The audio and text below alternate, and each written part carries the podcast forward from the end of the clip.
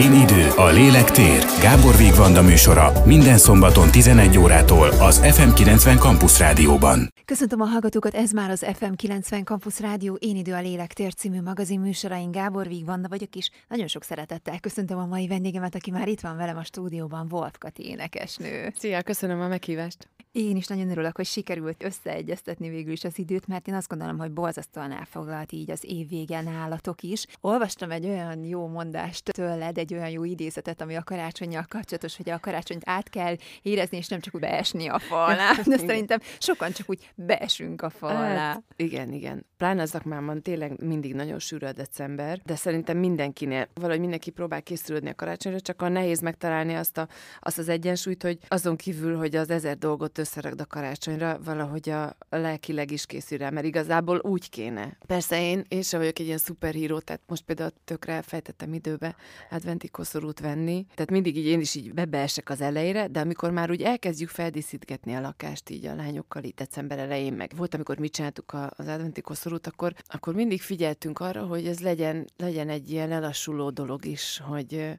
hogy valóban úgy érj oda a fa alá, hogy már úgy kész vagy arra, hogy ünnepelj. Szerintem ezek az ünnepek erre valók, és a, én úgy nőttem föl, hogy nagy családban két bátyám van, de nagyon sok unokatestvérem, nagyszülők, nagybácsik, nagynénik, szomszédok, tehát mindenki, és az összes ünnep egy ilyen megállás, meg egymásra figyelés lett, szóval intenzívebb lett az egymásra figyelés, és talán valahogy ehhez kell úgy odaérni, így lelkileg. Szerinted mennyire hiányzik egyébként a napjainkból, hogyha nem csak az adventi várakozás mhm. időszakát nézzük, az egymásra figyelés? Hát hiányzik meg, főleg emiatt a nyomorú telefon miatt hiányzik, és hát én is nyomkodom állandóan, meg mindent azon intézek, meg ezt hívom, azt hívom, engem hívnak, tudod, azonnal mindenre válaszolni kell. Tehát én nem vagyok egy jó példa a gyerekeknek, de mi például otthon tartjuk azt, hogy ha leülünk az asztalhoz, akkor nincs telefon, azt akkor mindenki lerakja, és amíg ott ülsz és meg, megeszted a lekváros kenyeret, addig, addig beszélget is van egymással, és tényleg marra nehéz meg, meg nyilván ez egy, az én gyerekeim kis és nagy kamaszok, és hogy ez egy olyan generáció, aki aztán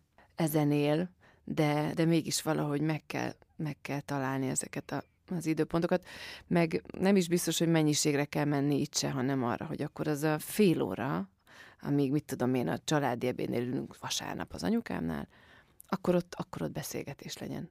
Szokták ilyenkor mondani, hogy bezzeg a mi időnkben, ugye nem volt ez, hogy a te De idődben milyen hát volt. Mit szoktál mondani a lányoknak?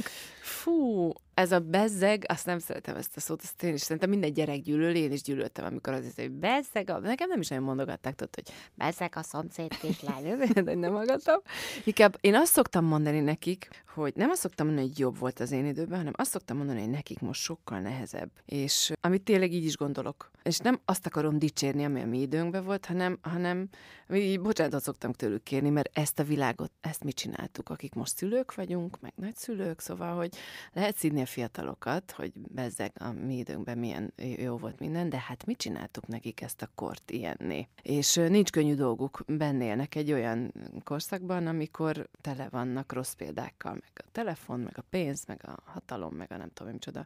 Úgyhogy én mindig meg szoktam ezt fordítani, és azt szoktam mondani nekik, hogy legyenek ők okosabbak, mint az előző generáció, és ebben a nehéz kiinduló pontban, amiben ők vannak, valahogy találjanak másféle kiutakat. Mesélj egy picit a te gyerekkorodról. Ugye ha én jól tudom, akkor pont 1981-re nyúlik vissza például a kismuk, ami nagyon sokunk gyermekkorának egy Igen. ilyen nagyon, Igen. nagyon emblematikus rajzfilmje, Igen. és hát én azt gondolom, hogy a te életedben is egy nagyon emblematikus pont. Abszolút. Ez a Fuk című rajzfilm, amiről ugye beszélünk, ennek apukám a zeneszerzője, Wolf Péter. Nem csak ennek az egy dalnak, hanem az egész rajzfilmnek ő szerezte a zenét, nagyon sok filmzenét írt rajzfilmekhez is, meg mindenfélét, a mai napig és belecsöppentem tényleg a, a, ebbe, a, ebbe a rajzfilmbe, illetve nem is a rajzfilmbe, hanem én elénekeltem a rajzfilmen kívül ezt a dalt, mert ugye a rajzfilmben nem én énekelem. És akkor nagyon, nagyon nagy siker lett a, a maga a rajzfilm is, meg ez a kis dalocska is, itt nagyon cuki dal. De hála a jó Istennek a... Én, én, én úgy éreztem, hogy jó, én megtaláltam a pályát, tehát én éneke, nem azt mondtam, hogy énekesnő szeretnék lenni, nem az, hogy énekesnő vagyok. És akkor hál' Istennek a szüleim tudták, hogy mivel jár egy gyerek művész élet, és hogy az nem, az nem gyereknek való, meg egy sztárság, és így ez egy ilyen egyedi dolog lett az életemben, de nem folytatódott, nem indult el egy gyerekszínészpálya, vagy gyerekénekes pálya, és ez, ez egy nagyon-nagyon jó döntés volt a részükről. Én visszaültem az iskolapadba, és éltem a teljesen normális gyerek életemet, és bár tudtam, hogy, hogy marhára vonz ez a szakma, de már előbb is vonzott, tehát én nagyon-nagyon sokat énekeltem, állandóan énekeltem otthon, meg táncikáltam, és mindig az volt a, az irány otthon, hogy bármi lehetek, akármi lehetek, tanuljam meg a szakmát, hogy ez is egy, ez is igenis egy pálya, nem csak egy. Az ember persze lehet úgy is énekes, hogy kimegy a színpadra, és szuper, de ilyen egy millióból az egy. És akkor vagyunk mi nagyon sokan még, akiknek nagyon-nagyon jó az, hogyha ezt megtanuljuk, hogy hogy kell énekelni, hogy miről szól egy dal, hogy milyen zene szól alatta. Számos pontja van, hogy kell dolgozni stúdióban, hogy kell dolgozni a színpadon, és akkor úgy lettem végül zenész, hogy, hogy zenészként végeztem, és számos helyen tanultam. És miközben komoly zenész diplomám van, de, de a könnyű zenében nagyon-nagyon-nagyon sok területet kipróbáltam, a műfai területet. Maradjunk egy picit itt akkor, hiszen azt gondolom, hogy ha már itt az emblematikus, meg a könnyűzene szóba került, akkor a Debreceni Egyetem egy olyan egyedülálló módon közelíti meg a könnyűzenei oktatás van. kérdését, ami páratlan így van, maga így nemében, és ebben te egy nagyon kulcsfontosságú szerepet vállaltál. Igen, és iszonyú, iszonyú boldog vagyok, és nagyon-nagyon komoly, és nagyon-nagyon izgalmas dolog elé nézünk, hogy hát már kicsit így benne is vagyunk. Jövő ősztől indul a, a Debreceni Egyetemnek ez a könnyűzenei intézete, ami gyakorlatilag a kortárs könnyű zenét tanítja egyetemi alapfokon, ami itthon nincs, nem csak itthon, hanem Közép-Európában sincs. Tehát Magyarországon remek komoly zenei képzés van. Tehát a komoly zenész akarsz lenni, akkor az elejétől kezdve a felsőfok tetejéig mindent, mindent találsz jazzzenét is tanulhatsz zseniális helyeken ugyanígy, de könnyűzene, popzene, kortás könnyűzene, az nem volt eddig. Pedig ez is egy megtanulható és nemes szakma tud lenni. Mi ezen szeretnénk dobni egy nagyot, vagy ezen változtatni, hogy, és szeretnénk a bekerülni a köztudatba, hogy igenis ez is egy, egy olyan pálya, aminek megvannak a saját emeletei, meg szintjei, meg, meg tanulmányai. Úgyhogy várjuk mindazokat, akik szeretnének a könnyű zenében, akár hangszeres, akár énekesről van szó, könnyű zenében egyetemi szinten tanulni. Hatalmas érdeklődés övezi egyébként, mert ahogy, mert ahogy én láttam, tehát, hogy egyből ráugrottak a fiatalok erre, akik hó, van ilyen képzés. És akkor... képzeld el, hogy nem csak a fiatalok, az csodálatos menjünk. volt, hogy hozzám, hozzám jött. Én ugye hangképzést fogok tanítani, de lesz hangszeres képzés is, és uh, hozzám beérkeztek olyan telefonok szakmabeliektől, akik az én generációm, vagy még, még följebb is, és pályán vannak 20-30 éve, és azt mondták, hogy de ők ezt szeretnék meg is tanulni. Tehát azon kívül, hogy ők a gyakorlati részét már csinálják tényleg fantasztikus színvonalon, hogy biztos van még mit tanulni, és számomra ez egy olyan nagy dolog, és olyan jó érzéseket keltett bennem, hogy még azok is, akik a pályán vannak, és már azt gondolná az ember, hogy semmi szükségük tanulni, ők is azt gondolják, hogy de igen, mert hogy ezt el lehet mélyíteni, vagy tudatosítani, meg hogy egy csomó olyan szegmense van még ennek a könnyű zenének, mert az, hogy mondjuk megtanulsz marha jól énekelni, jó. De mit csinálsz egy színpadon? Mit csinálsz, ha egyedül vagy szóló énekes? Mi van, ha egy kórusban énekelsz? Mi van, ha egy két tagú vokálnak vagy az egyik tagja? Szóval, hogy nagyon, nagyon sok olyan terület, meg hát a, a műfaidon. Mi van, ha te népdalénekes vagy? Mi van, ha te tök modern, kortás popzenét akarsz csinálni, de valami újat, vagy elektronikus zenét akarsz, szóval, hogy rengeteg tanulni való van ebben. Úgyhogy ez most mind előttünk áll. Izgis lesz nagyon. Édesapád, aki Erkel Ferenc díjas, mit szólt hozzá? ő is nagyon büszke volt, mert ő tudja, hogy én tanítok már egy ideje otthon, a Covid alatt elkezdtem tanítani, mert nekem is tanári diplomám van, de hát a Covid előtt nem volt se időm, se indítatásom, nem is foglalkoztam ezzel. És volt nekem egy csodálatos énektanárom, Dékány Endre, sajnos már nincs közöttünk, akihez én 26 évig jártam, és ő tanított meg énekelni, aztán már olyan volt a végén, mint tudod, mint egy ilyen egy ilyen lelki mester, vagy mint egy ilyen pótapuka, vagy egy edző, aki már letette az alapokat, meg megtanított mindent, bár ő tényleg az utolsó órán is még a halál napján én órán voltam nála, képzelt el, és az utolsó órán is tudott olyat mondani, ami új volt, és ami, amit ott hallottam életemben először. Szóval, hogy ugye, én azt szeretném továbbvinni, amit tőle tanultam, vagy amit az édesapámtól, meg az édesanyámtól tanultam, ő is, az anyukám is zenész, karvezető és énektanár. Az apám ugye zenész, vele nőttem föl a stúdióban, hogy hogy ez egy ilyen mindig fejlődő terület, és hogy iszonyú személyre szabott, hogy egy tanárnak olyannak kell lennie, mint egy, egy mentor, vagy mester, vagy egy ilyen, ennek is a nagy része pszichológia, tehát hogy, hogy aki arra az egy emberre, aki éppen ott órán van, rácsatlakozik, megismeri, és vele együtt fejlődve megtalálja azt, hogy az az ember mit fog mit fog kifejezni a színpadon végül, az egész arra megy ki.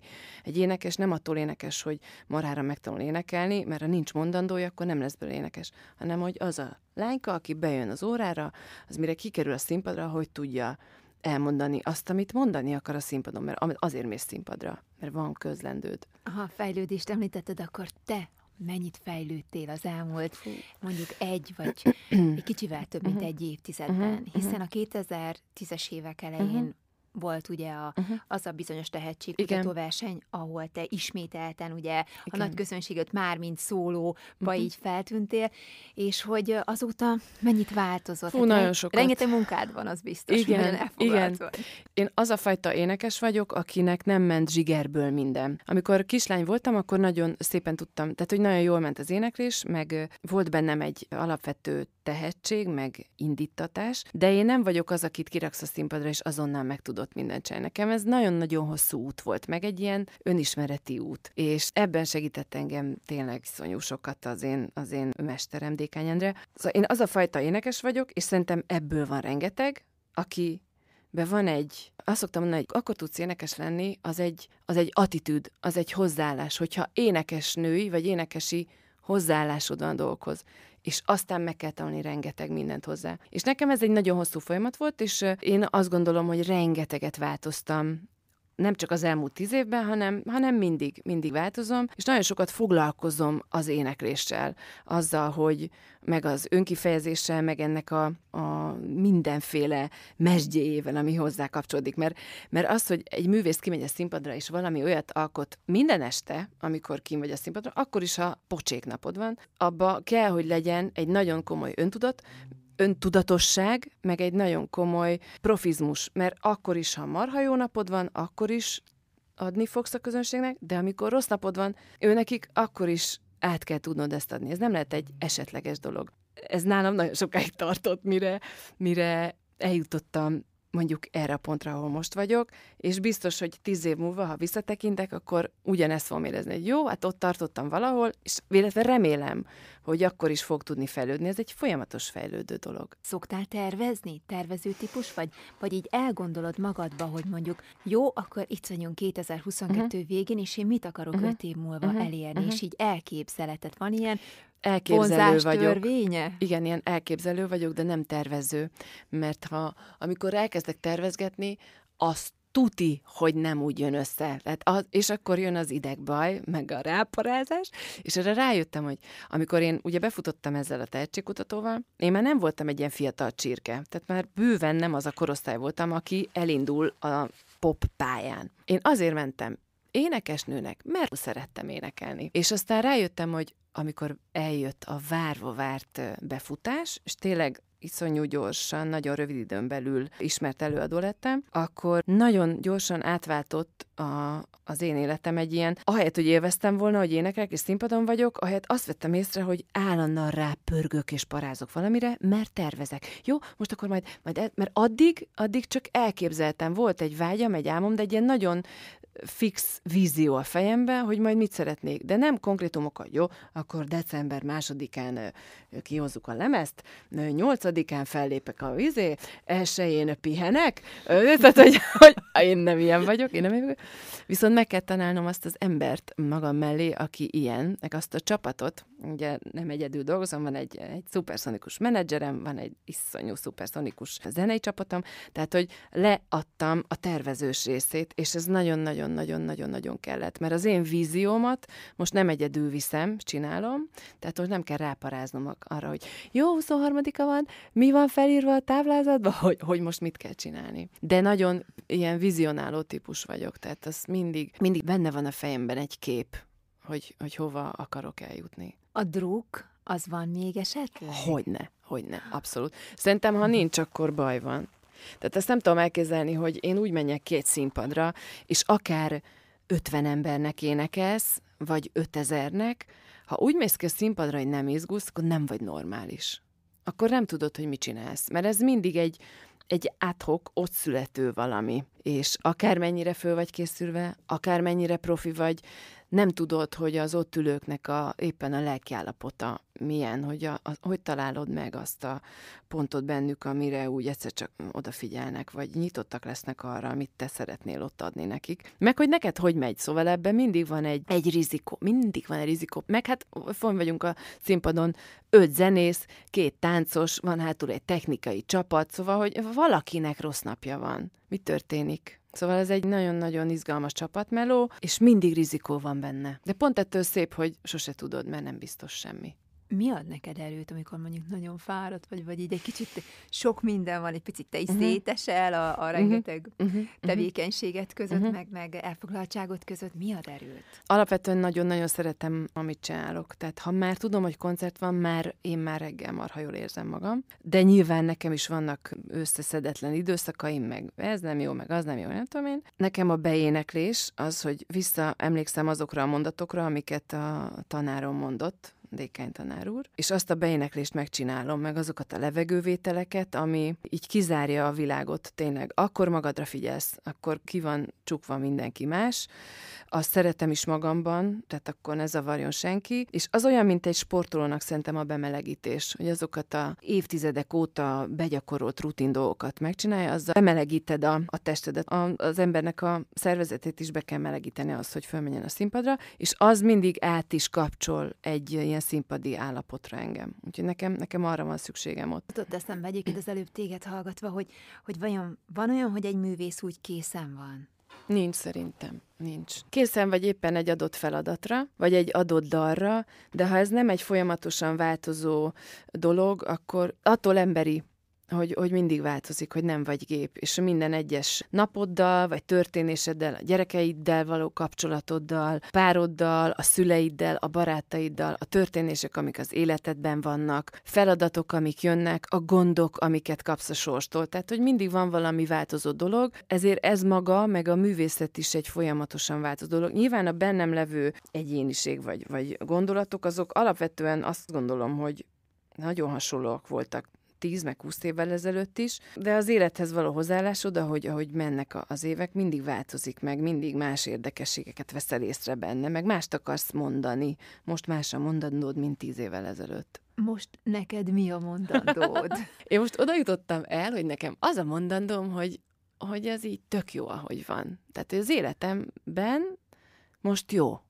A szakmai életem, meg a zenei életem, az, ami körülöttem történik, az így jó, hogy így jól vagyok. És hogy ha visszanézem mondjuk a koncerteket, vagy a próbákat visszagondolom, pörgetem magamba, vagy azokat a dalokat, amiket most majd most is kijövök hamarosan egy dallal, most tudom, hogy erről lehet még beszélni, a Szarka Tamással egy csodálatos ilyen a háború ra fókuszáló dallal, meg már kész van a saját dalom, ami majd február tájékán jön ki, hogy ezeket megcsináltam, és úgy azt éreztem, hogy, hogy milyen jó nekem, hogy ezeket a dolgokat csinálhatom meg, hogy, hogy azok ilyen jól esően készültek el. És ha visszanézem a koncertjeinket, hogy, hogy ezek a zenészek, akik mellettem vannak, és ott ugyanazt a ugyanazt az érzést közvetítik, amit én a színpadon, vagy amit beszélgetünk, hogy persze mindenkinek megvannak, nekem is megvannak a saját gondjaim, meg a saját feladataim az életembe, de hogy ez a zenei dolog, ez tök jó olyan érdekes, nem, hogy amikor az ember egy ilyen flow állapotban uh-huh. van, és kérdezik tőle, hogy te, hogy te boldog vagy, és, és hogy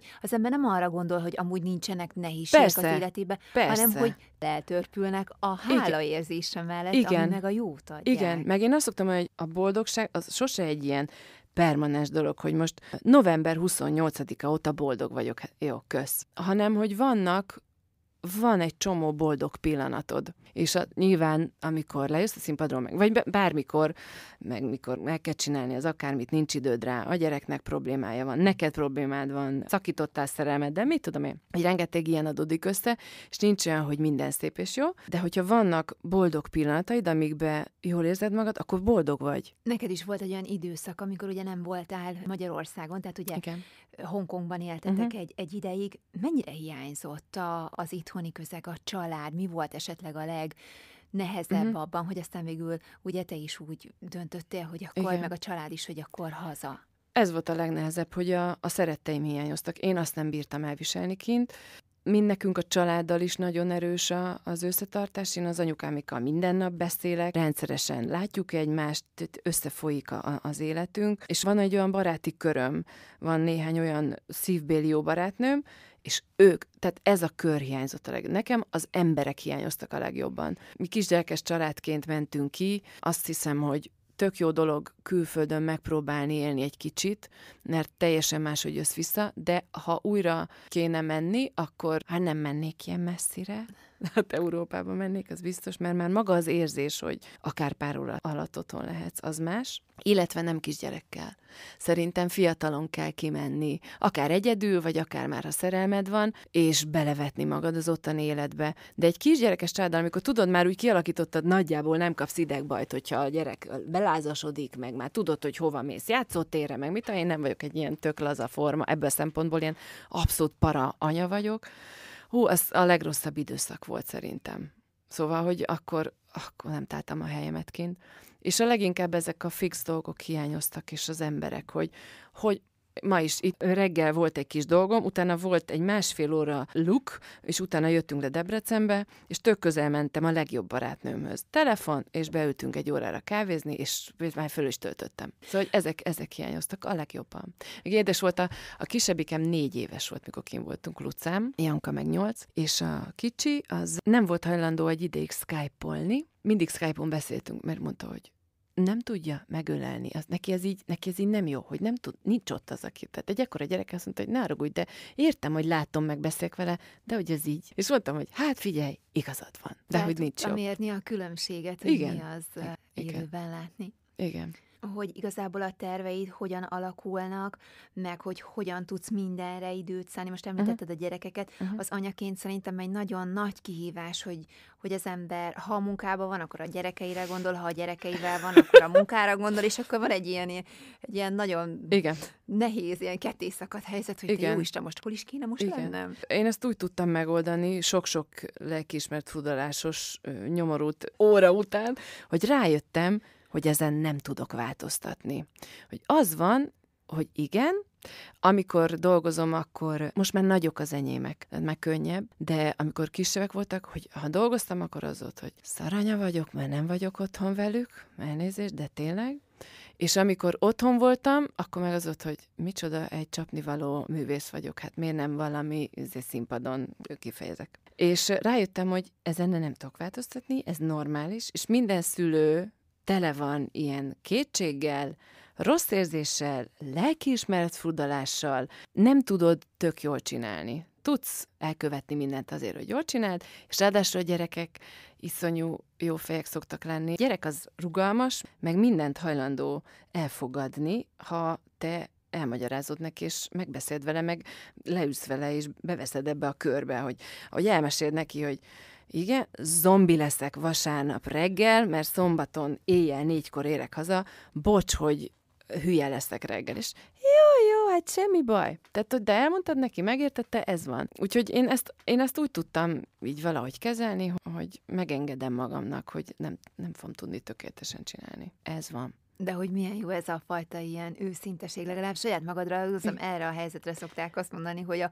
hozzáállásodon tudsz maximum Igen, meg a belegondolsz, hogy másnak mennyi mindent megengedted, hogyha látod a barátnődet, aki dolgozik, feleség, gyereket neve, próbál még közben itt megfelelni, ott meg barátnő lenni, és akkor a másik emberrel, akit szeretsz, tök megengedő vagy. Hát ne akard már, így tök jól csinálod, jó ez így, jó, hát kibírja a gyerek, hogy azt a két órát nem vagy otthon. Jó, kibírja a cég, hogy holnap adod le a beadandót.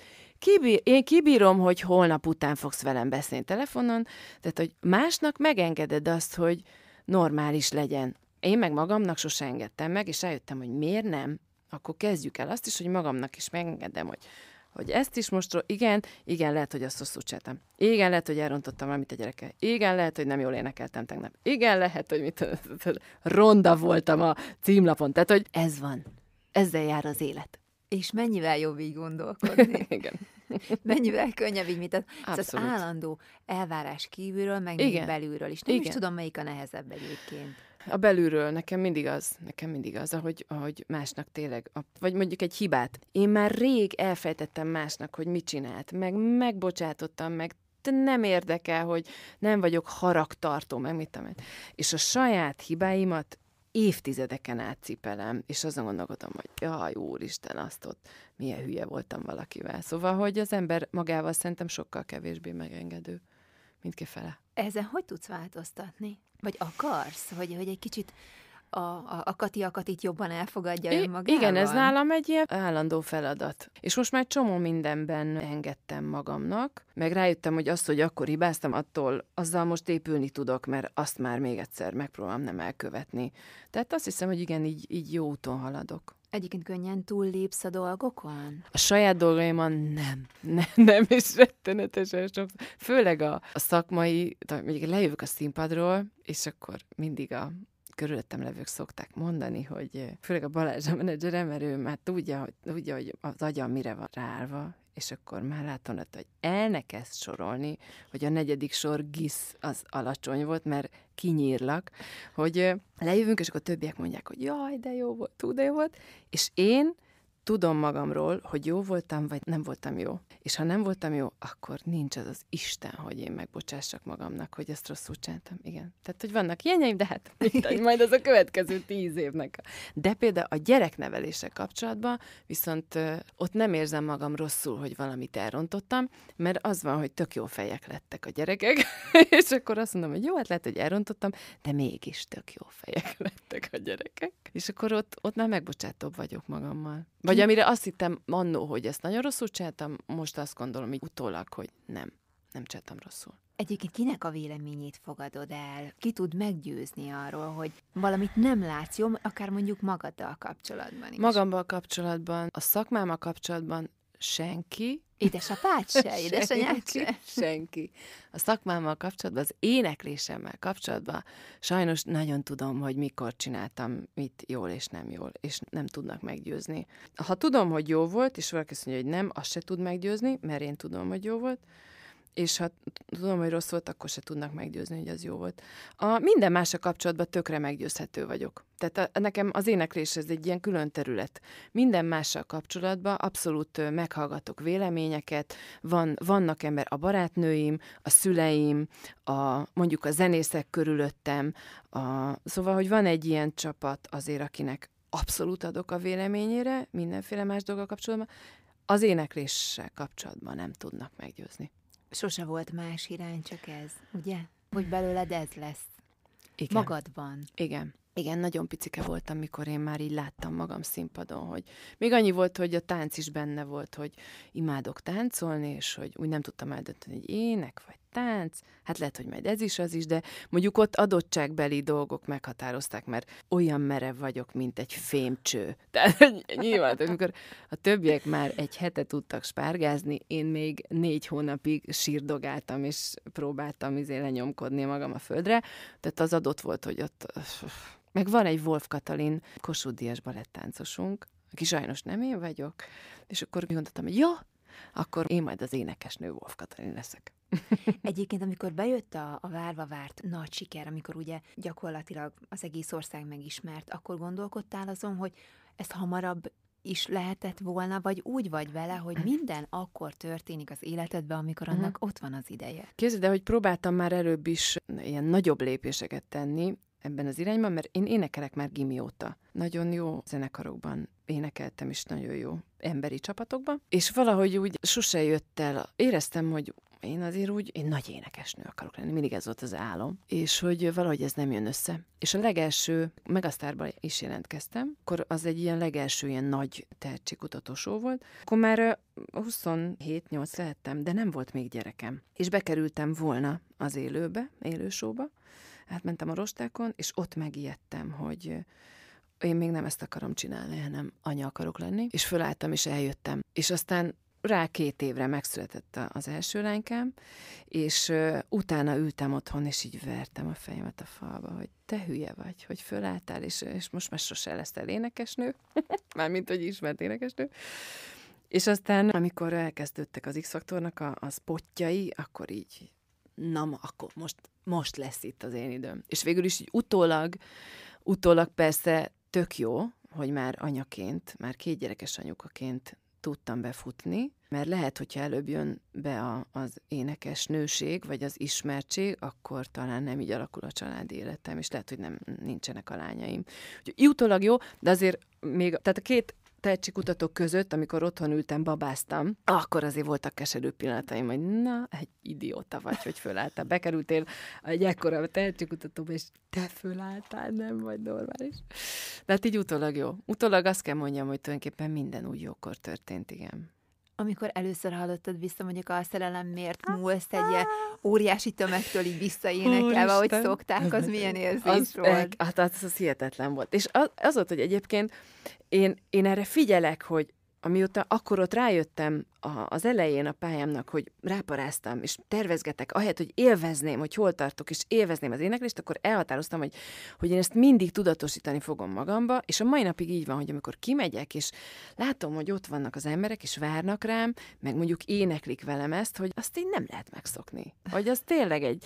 Emlékszem, amikor először hallottam vissza a rádióban a, a szerelemért most, és ott álltam, és Jézus Máriám, mondja, hogy, hogy ezt tudják az emberek, és én szólok, és, és valami csoda történt, tehát az, az nagyon nagy dolog. Az egy nagyon nagy érzés. Meg amikor a, jönnek vissza a visszajelzések, hogy valakinek ez a dal fontos, volt ilyen a Próbád még című dalomnál, hogy oda jött egy, egy lányka a koncert után, és mondta, hogy őt a, a gödörmélyéről szedtem ki ezzel a dallal.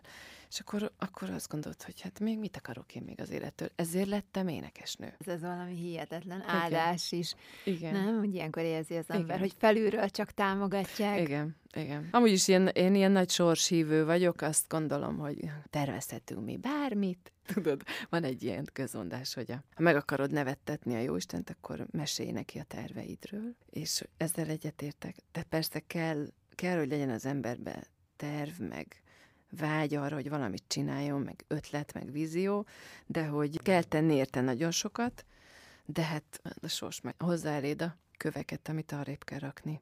Még annyit mondja így a műsorunk végén, hogy hol lehet veled legközelebb találkozni, vagy mire számíthatunk 2023-ban tőled? Uh-huh. Hát Budapesten tudnak velem találkozni. December 23-án lesz egy nagyon szép koncert a Budapest Sportarénában, Hollywood az arénában ez a címe, filmzenék és rajzfilmzenék, a Győri Filharmonikus zenekar játszik, a Voice Station énekkar énekel, tehát egy nagy, nagy szabású, ilyen nagy hangszerelésű, nagyon szép régi filmzenék is, meg egészen a mai napjainkig, és ott vagyok én is meghívott vendég, ott fogok énekelni, illetve szilveszterkor egy nagyon különleges trió koncertem lesz, az, az is sajnos Budapesten, de hát ha esetleg valaki kirándulna, akkor a, a Vókhajon lesz egy, egy nagyon klassz vacsora, meg buli, és a kettő között lesz nekem egy ilyen kis trió koncertem. Ott is meghallgatható vagyok. És karácsonykor otthon Otthon Süt, a fa mellett főzöl. fogok énekelni. Igen. Hát nem csak én, azért az én anyukám egy ilyen fekete öves konyhatündér. Ja.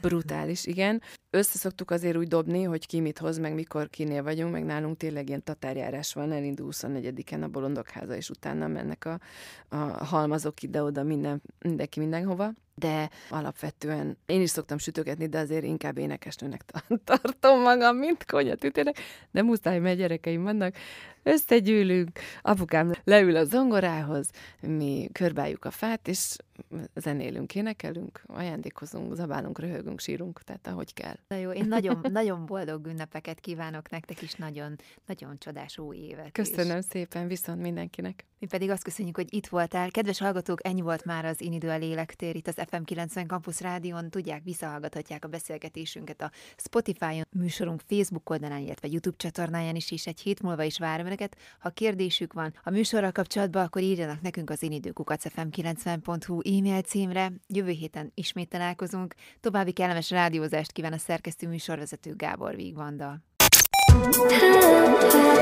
Én idő, a lélek tér. Gábor Vígvanda műsora minden szombaton 11 órától az FM90 Campus Rádióban.